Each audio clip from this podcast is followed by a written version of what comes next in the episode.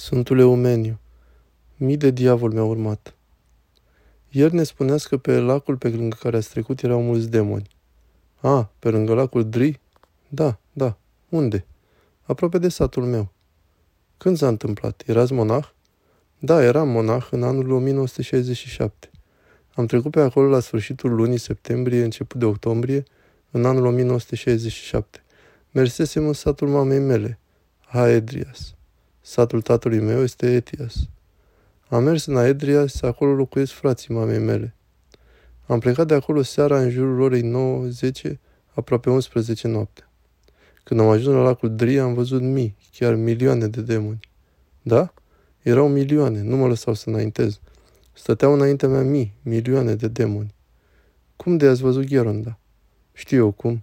Însă stăteau în fața mea și nu mă lăsau să înaintez, iar eu îmi făceam cruce. Nu vă temeați? Mă temeam, dar nu se risipeau.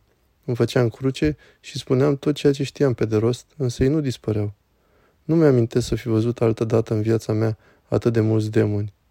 Ați văzut și altă dată, însă mai puțini? Atunci erau foarte mulți.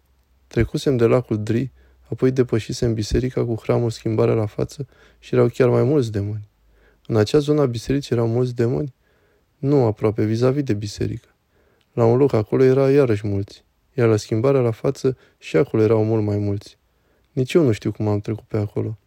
Când am urcat pe un munte mic, care se numește Cacochefali, numai ce am trecut și nu am mai văzut niciun demon.